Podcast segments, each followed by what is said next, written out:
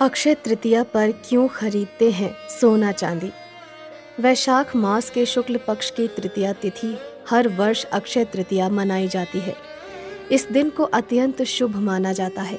जैसा कि इसके नाम से ही स्पष्ट है कि अक्षय का अर्थ होता है जिसका कभी क्षय ना हो, जो कभी खत्म ना हो, जिसमें कमी ना हो।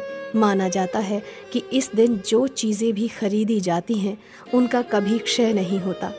वो चीज़ पीढ़ियों के साथ बढ़ती जाती है।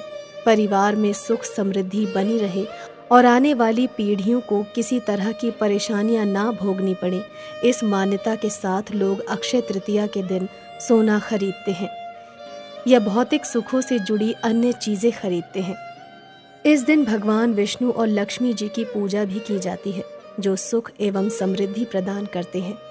अक्षय तृतीया को खरीदे गए आभूषण, सोना चांदी आदि अक्षय रहते हैं।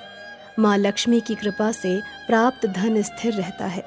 उसमें कमी नहीं होती। वह स्वयं उसे वृद्धि करती हैं। ऐसी मान्यता है कि अक्षय तृतीया के दिन ही भगवान विष्णु की वजह से द्रौपदी को अक्षय पात्र की प्राप्ति हुई थी।